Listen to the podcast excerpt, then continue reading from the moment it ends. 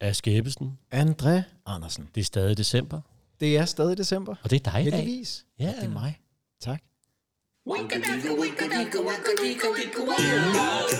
Ja, det er sådan cirka. Er det virkelig sådan cirka? Er det virkelig sådan cirka?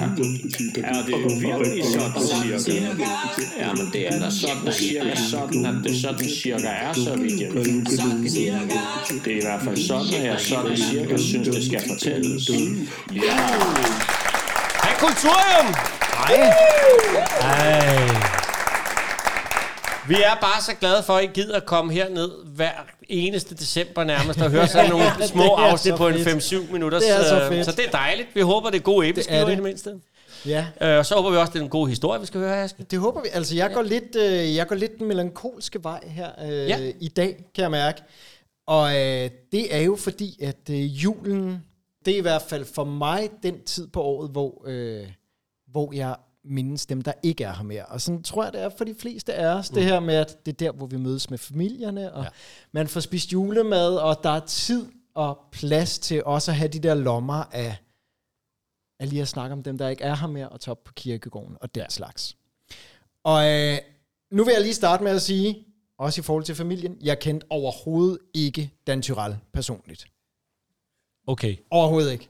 Og Dan Tyrell, han øh, døde i 1993, og jeg er født i 82. Så det, det er ikke fordi, jeg husker ham sådan super skarpt. Jeg husker mest bare Dan Tyrell fra fjernsynet. Sådan en, de voksne kiggede på og havde en holdning til. Ja. Fordi at han ligesom var sådan i voksne ord storbycool, før man kunne være storbycool i Danmark. Han var sådan rigtig enten eller. Ja, var han ikke det? Kunstner, ikke? Man var enten til, eller også var man ikke til. Ikke? Ja, det ja. tænker jeg. Ja. Det tænker jeg, han var. Og øh, også lige, øh, nu vil jeg også lige sende en, øh, en, en, en øh, kærlig øh, tanke til min øh, svigerfar, der døde her tilbage i februar, Ja. som øh, har min kone fortalt, gik med sort neglelak i den periode, hvor Dan Tyrell var rigtig cool, fordi han bare synes, Dan Tyrell var så cool. Ja. Og hvorfor øh, snakker jeg så meget om Dan Tyrell lige nu? Det er, fordi jeg jo bor på Nørrebro. Nå ja. Det gør jeg alligevel. Det har du sagt cirka 400 gange i de her podcast. Det må man sige, ja. Ja. Og øh, der på Nørrebro, der er øh, Dan Tyrells gravsted. Og det her gravsted, jeg ved ikke, om I har set det. Det er sådan en meget fin lille gravsted med en lille sten, hvor der står Dan Tyrell på, og så er der et æbletræ, og så går folk og sætter kuglepinde i jorden. Så det, ja. det er sådan, ligner sådan helt ja. pindsvin foran. Ja. Det er meget, meget fint. Ja.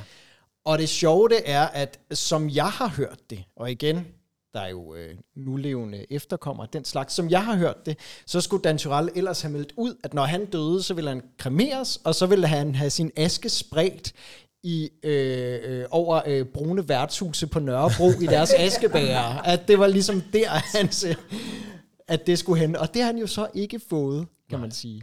Han har jo fået et sted, hvor man kan mindes. Ja.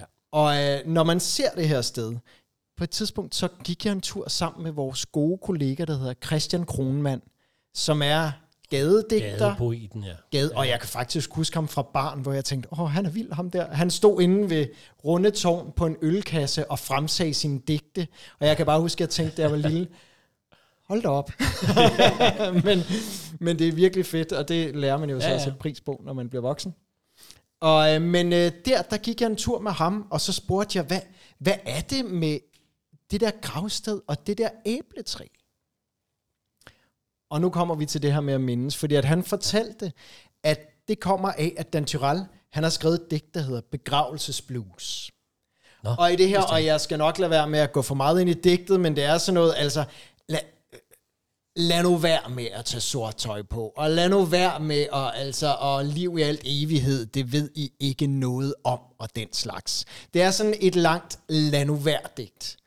Men de sidste to linjer i digtet, det, det synes jeg bare er noget af det smukkeste, jeg har hørt i forhold til sådan noget med at mindes. Og det er, at han slutter det af med at skrive, begrav mig i en æblehave, så jeg kommer til at røre jeres læber igen. Nå. Og det synes jeg simpelthen er så smukt. Ja. Så derfor står der et æbletræ der. Nå. Begrav mig i en æblehave, så jeg kan røre jeres læber igen. Ja. Ja, Skal vi så ikke lige sende en tanke til hans efterkommere? det synes jeg. Og til alle dem, som vi har kære. Vi sender en tanke til os alle sammen, der Præcis. har nogen, vi savner. Nå, det var sødt herop til jul. Ja, glædelig december alle sammen. Glædelig tak for december. den, Aske. Vi ses i morgen. Tak fordi du lyttede. Og sådan cirka